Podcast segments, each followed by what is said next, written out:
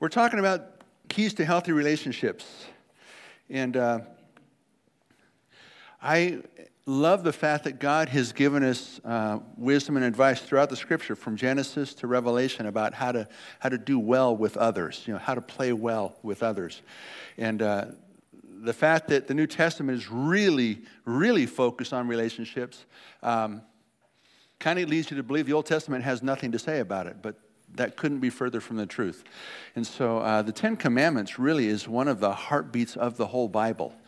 And uh, I love going through those commandments and looking at all the ways that they impact our lives. And I, have said it before, but I'll say it again. The first two commandments, generally speaking, about our, are about a vertical relationship, and the last eight are about our horizontal relationships. But all of them are summed up in the New Testament when Jesus said, All the law and the prophets are summed up in these two commandments. You shall love the Lord your God with all your soul, mind, strength, and heart, and your neighbor as yourself. So, New Testament and Old Testament are in agreement. This part of the Old Testament, the Ten Commandments, did not go away with the uh, death and resurrection of Christ. It is still in force, but now it's just been taken to a new level. It's called the law of the Spirit, the law of love, instead of the law of the law. So we're an internally driven people now instead of an externally driven people. So this morning I want to talk about the impact the Ten Commandments have on on parenting and our influence as parents. And as I was getting ready, I, I, got off on a rabbit trail and I thought, I don't know why, but somehow this seems to fit. So I just I happened to come up with this photograph that many of you have seen on our Facebook page. This we were attending a wedding in Montana, and uh, you know I just thought, well, that's that's cool. That's a nice picture. I like that. Well, we'll use that again. But a lot of you haven't seen this picture. And this is one that, you know, I've shown it before, but this is like, this was our wedding day. Uh, we were just about to leave for our honeymoon. So this is in 1980. Honey, please. this, but, but that's the exact sweater I wore for our honeymoon. That's why I thought that. So it was later?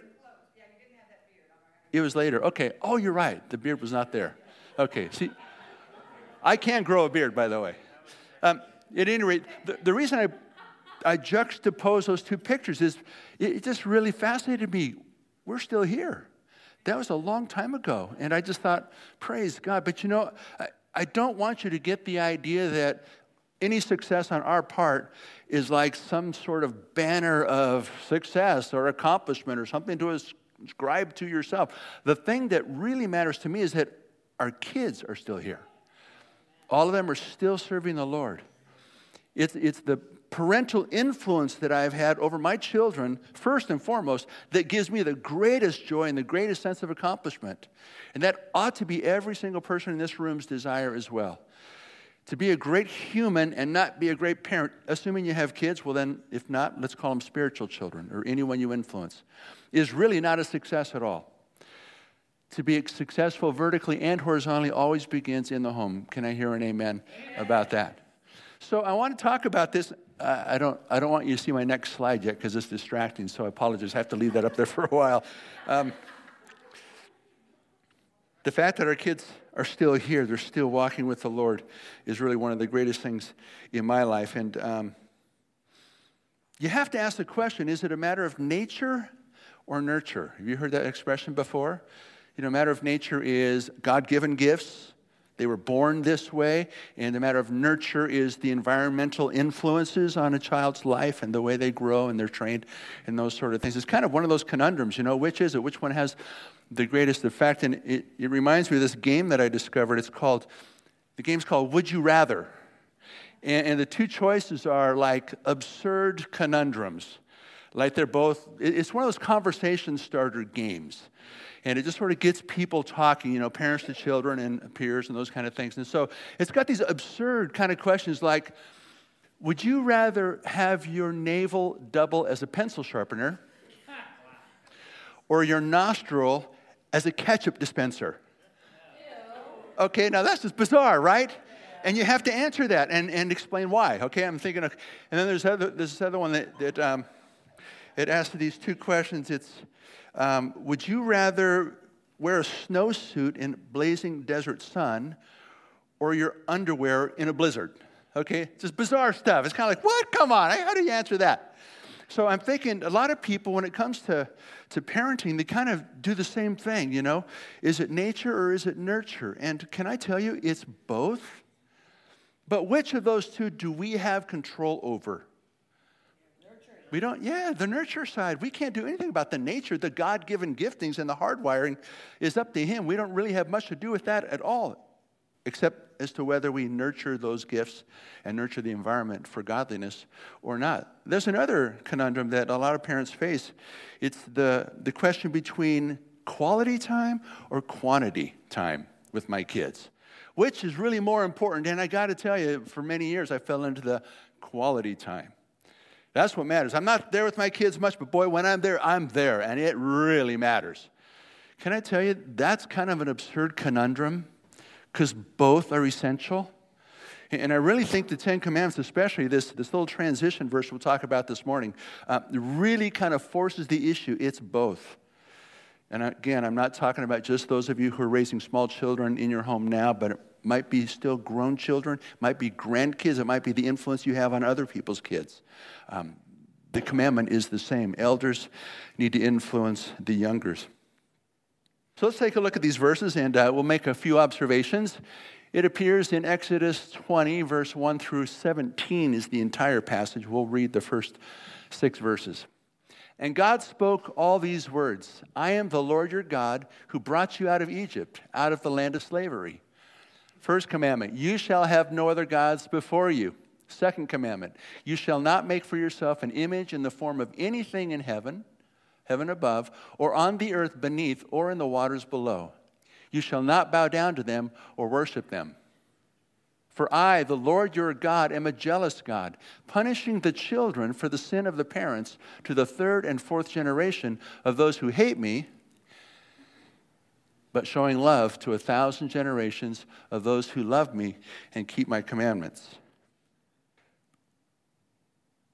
What God is doing here is actually not a commandment. This is a transition verse. He's given us the first two commandments don't worship any other gods and don't make any images of your gods. And then he goes on to the next one, which is um, oh, the third commandment is, oh, I wrote it down here. Hmm? Yeah, don't take the name of the Lord in vain. Thank you. I don't have them memorized. Sorry. But right between those two verses, like the last eight about more or less relational things, um, he's got this transitional verse.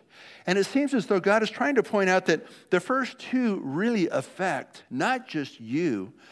I'm not just calling you to like strive to holiness and perfection and God likeness and Christ likeness. I'm really calling you to understand the impact of your behavior on generations to come.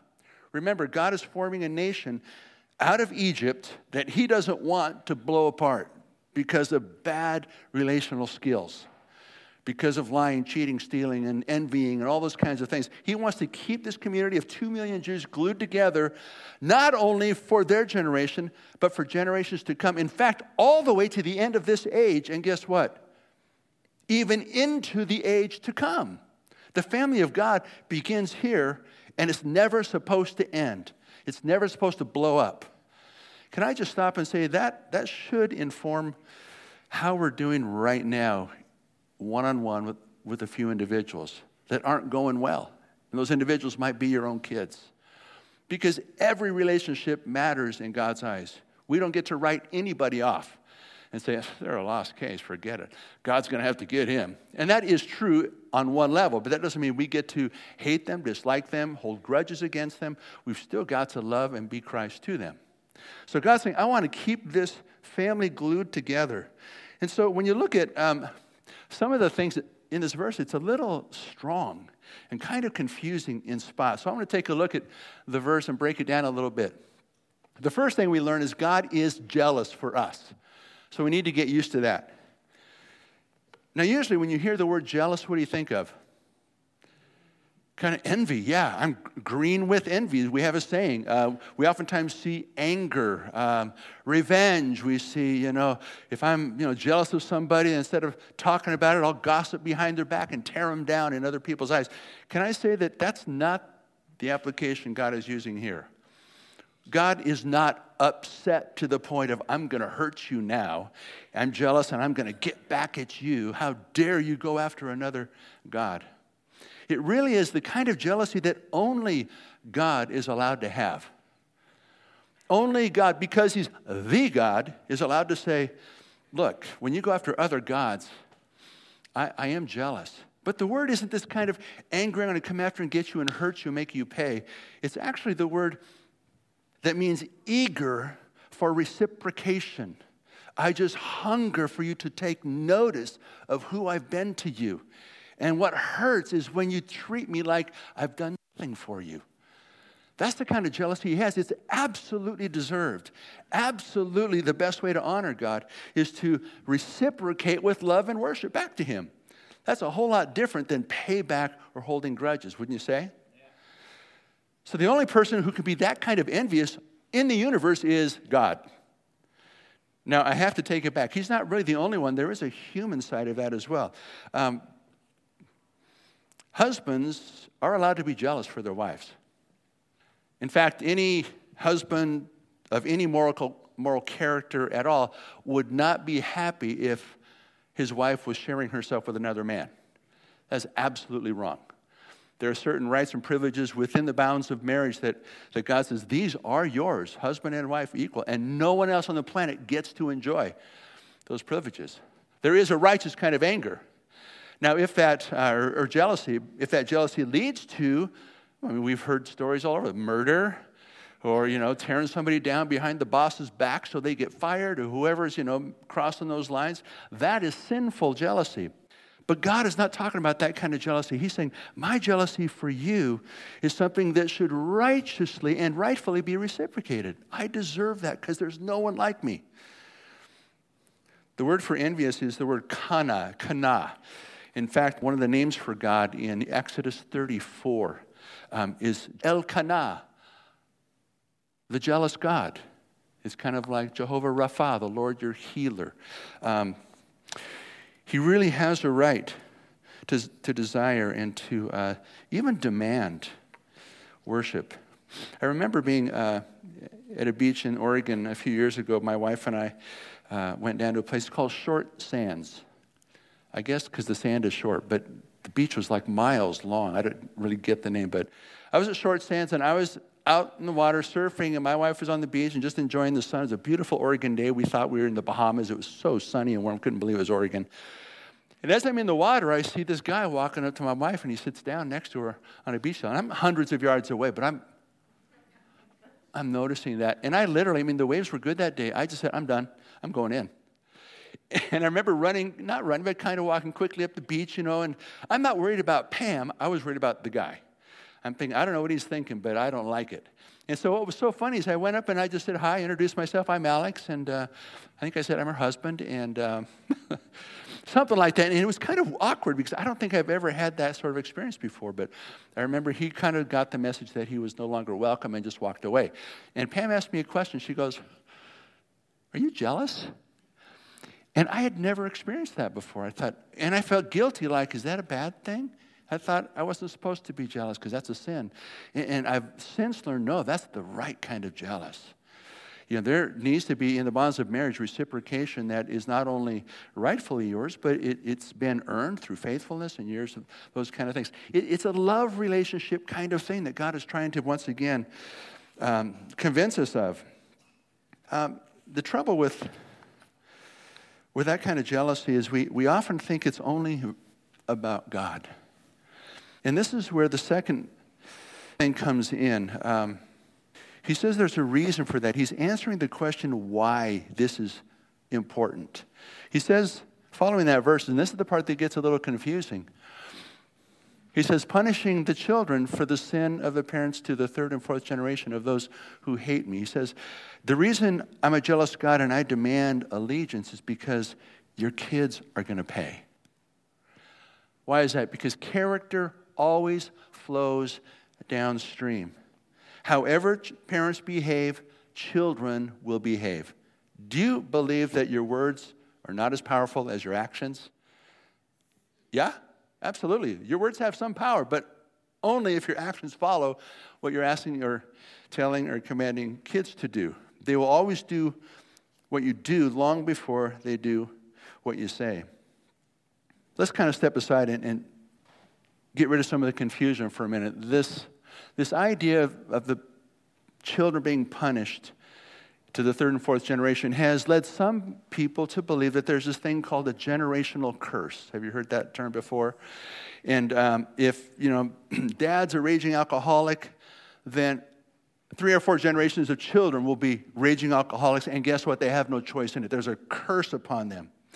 The problem with that thinking is that it sounds like the curse is laid upon an innocent generation through no doing of their own, right? Does that make logical sense to you? It, it, just doesn't really fit the rest of Scripture because the rest of Scripture says, well, in fact, there's a verse in, in um, Ezekiel the soul who sins is the one who will die. The son will not share the guilt of the father, nor will the father share the guilt of the son. So, what is God trying to say back in this? The children will be punished for the sin of the parents. Uh, the punishment, again, has to be defined in terms of the whole Scripture. Remember, when you see something confusing in the Bible, let the Bible interpret itself. Don't take one verse and out of context just sort of say, ah, that's what that means. No, you got to put all the pieces together. So God's definition of punishment must be a little bit different. I think it's this because he was just talking about idolatry, he's trying to point out that, look, if, if your household is really into idol worship, that's going to be a really tough culture to break for several generations because idol worship is very powerful. And if you nurture that attitude, if you nurture that spirit, if you live that way, and if you're going after other gods and you're kind of like not even apologizing for it, but you're saying, hey, kids, come on along, let's go do this, it's going to be really tough for them to go a different direction. And they will be punished because of what? The consequences. Not because God is like bringing that to them. It's like, man, you get off path, there's a price to pay, and we all can pay that whether we're kids or not. So we have to recognize character always flows downstream. And if you think that your actions don't influence the next generation, well, guess what? They do. They really do. And the, the sad thing is, um, the mistakes that I've made in my life, if my kids have picked up on those things as kind of like the way to go, and now they're paying for that, uh, nothing more painful as a parent. There's a story of a young man who. Uh, just really needed a day off work. And so he came home and he told his, told his dad, Dad, I'm, I'm just really burnt out, man. I just need a day off and I, I'm not sick. I don't have anything to do. I don't have jury duty or anything. So I, I don't know what to do, but I'm just so tired. I need a day off. And his dad goes, Well, son, just do what I do. Just lie. You know, just, just make something up and tell your boss you have to go. There's really no way out of it, and he'll get it, and you'll be good to do it. That's what I do, and it works every time. So the young man came into work the next day and he said, uh, uh, Boss, I, I, I got to take half a day off. He didn't have the courage to take the entire day off and call in. So he just said, Bob, Boss, I need the afternoon off, so uh, I'll see you tomorrow. And boss said, Okay, sounds good. So the next day, the boy comes in, the young man comes in, and um, his boss met him at the front door and said, Hi, welcome back. Hey, I have a question for you. Do you believe in life after death? And the boy goes, Yeah, man, I'm a Christian. Totally, absolutely. And uh, the boss goes, Oh, well, that explains it because your grandmother came in yesterday after you left because she wanted to see you. Oh, wait, I messed, left the part out. Um, wait, it's about a funeral. Grandma's funeral. Yeah, yeah, yeah, yeah. So he's telling him he had to go to the grandma's funeral. She came by to see you. Oh, man. I can't even do that over and get it right, so.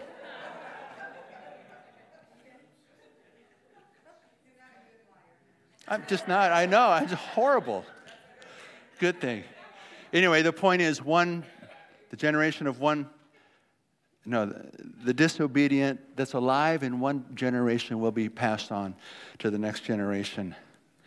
Um, when it comes to verses like this, remember, uh, if it sounds a little harsh, like God's punishing children for the parents' sin, make sure you either ask somebody if you don't know where to look, but do look in other places in the Bible and uh, recognize that God is not the kind of God who's going to punish your children for something you do. I mean, if, for instance, if I, if I rob a bank, Adrian's not going to go to jail for it. But if I raise Adrian and say, honey, you, um, you really ought to try this, this is awesome. It's like free money, and I have ways to get out of it so you never get caught. So come on, let's go do it together. Well, guess what? That behavior will create a culture if she follows suit. Amen? And there will be consequences for that. So I think you get the point. I was just um, actually listening to some news before I came in this morning. Um, and it was, no, I, I was reading. I, it was phenomenal. I, I read that uh, President Trump said he was not, love him or hate him, so there's no, no opinion here, but he said he's not going to go down to Mar-a-Lagos or wherever that place is in Florida where he golfs and has, he has a big old fundraiser. He's going to raise, you know, a million dollars. And he says, until this budget impasse is solved, I'm not leaving my office. I've got work to do. In fact, I may not make it to this thing in Switzerland next Wednesday called Davos. It's the meeting of all the rich business owners around the globe. They get together once. I'm not going to that either. If this thing doesn't get solved, I've got work to do.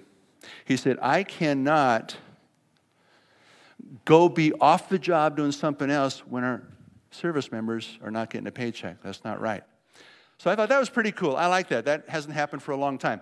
Now, what, what really startled me and blessed me was about 10 Congress members, maybe 20 now, have all written letters to the payroll department of Congress and said, please do not pay me until this thing gets passed. Until we have a budget, I don't want a paycheck. Republicans and Democrats alike. What that says to me is character flows downstream. These guys are following someone's lead. That's never happened before. I've never heard that in the history of politics.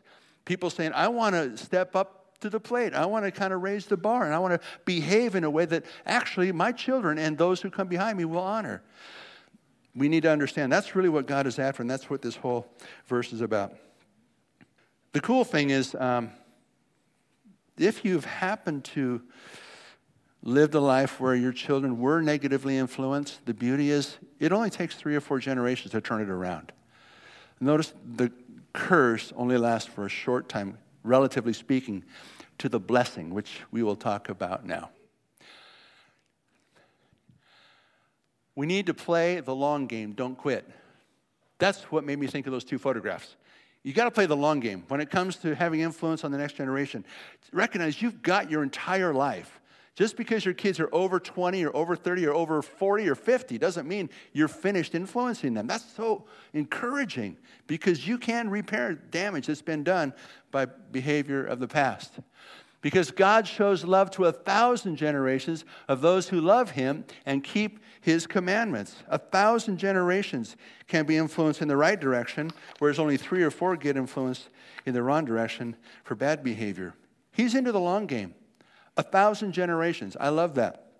Uh, Pam and I have often said, and you've heard this before, when we got married, we say, we're breaking the chains that bound us to our past because we had parents who were somewhat Christian at times, not so Christian other times, lots of divorce, lots of unhealthy stuff.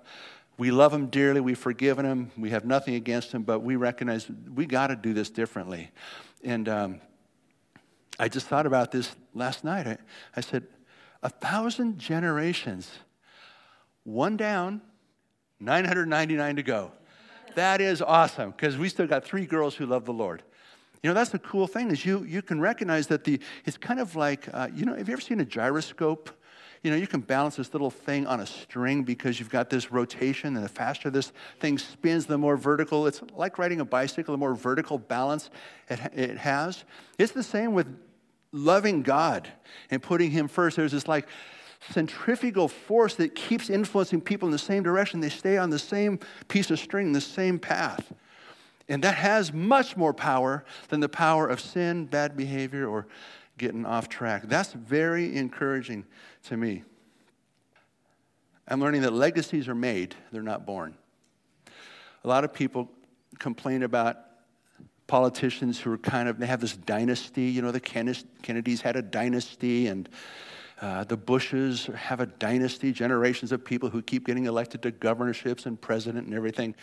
And, and a lot of people make those comments, the Rockefellers, they all have money. And, you know, there's all these kind of uh, almost sort of whining about people who are sort of born into power, position, or wealth. Those things on a physical level may be true. But the legacies that are being left are not necessarily good or godly or helpful. Some are, some aren't. But when it comes to putting God first in a way that is not just with your words, but in actions that can be seen by your children and your grandchildren and those around you, that's the one that drives that centrifugal force and keeps things moving forward for generations a year, uh, generations and years after. Last week, uh, Adrian and even got to take a break. How many believe young parents need breaks? Yeah. Boy, is that tiring. Yeah. Lots. Lots. So Pam and I remember the days when we had our three girls. And so we said, yeah, we'll take your girls for a couple of nights. It was three days, two nights. And um, wow. I haven't done that for a long time. Just um, so it was just the routine. Uh, spent the night getting them to bed, you know, 45 to 90 minutes alone, just for that portion to be ended and over. In and out, in and out. I'm drinky, in and out, in and out. Um, and then the hardest part was the, the next morning. You know, I had to get up at 6, 6.30. And normally I get up early. That's not hard for me, but just facing the world early, that's the hard part. So I was up early, dressed and ready to jump in the car. Pam's making lunches. We're feeding them breakfast, and it's like, oh my gosh, we're going 100 miles an hour. It's not even 7 o'clock yet. And then by, uh, what was it, 8 o'clock, I had to be in the car, driving, car seat, you know, clothes, books, backpack, everything, all the way to school, out of the car, walk, say hi to the teacher, sign in, sign out. I was exhausted. Two days, that's all I did. That's all. And I was cooked by Wednesday. And so Pam and I, when we sent the girls home, or no, the parents came and got them, um, we sat down and just looked at each other and said, wow. We used to do this 180 days a year, five days a week with three children. How did we ever do it? We were younger, absolutely. That's part of it, definitely.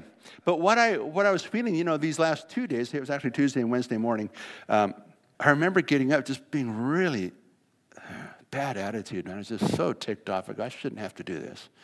I just shouldn't, I just, this is wrong. It's just, I don't want like this. I don't want to. I want to go home and go to bed. I was just bad attitude. But what I noticed was none of that came out of my mouth. I go, thank you, Lord. Praise God because I was sure feeling it. I was just doing my duty. If I couldn't say something nice, I didn't say anything at all. And I'm just thinking, now that 180 days a year, five days a week with three daughters has paid off. Because, wow, guess what? My grandchildren don't know any of those internal frustrations that I was feeling. What they got was the Jesus, hopefully, part on the outside. Again, I don't say it to brag. I'm just saying longevity, stick to itiveness really pays off. Legacies are made, they're not born, they're not automatic. There's nothing you get born into. It takes long term, continuous, right behavior before the Lord. And when things go south and you don't do well, you get right back on the horse, say, Lord, my brokenness is apparent to all. I acknowledge that. Let's start over and do it again. Forgive me. What I love about this is all of us have a child in our life. I know we do. Married or not, kids growing up or not, barren or not. We all have children in our lives. And um, there will not be any greater moment than I believe the day on your deathbed when all of your children are surrounding you and all those you've influenced are looking down on you and saying, We miss you. We're weeping because you're leaving our lives. And um, I, I really believe the gratitude in your heart and the thanksgiving to God is going to be more than you can imagine. We have to recognize that is what God's heart is for all of us. Heavenly Father, we're so thankful that you are a God whose patience with us is, is phenomenal. It is record breaking, unimaginable.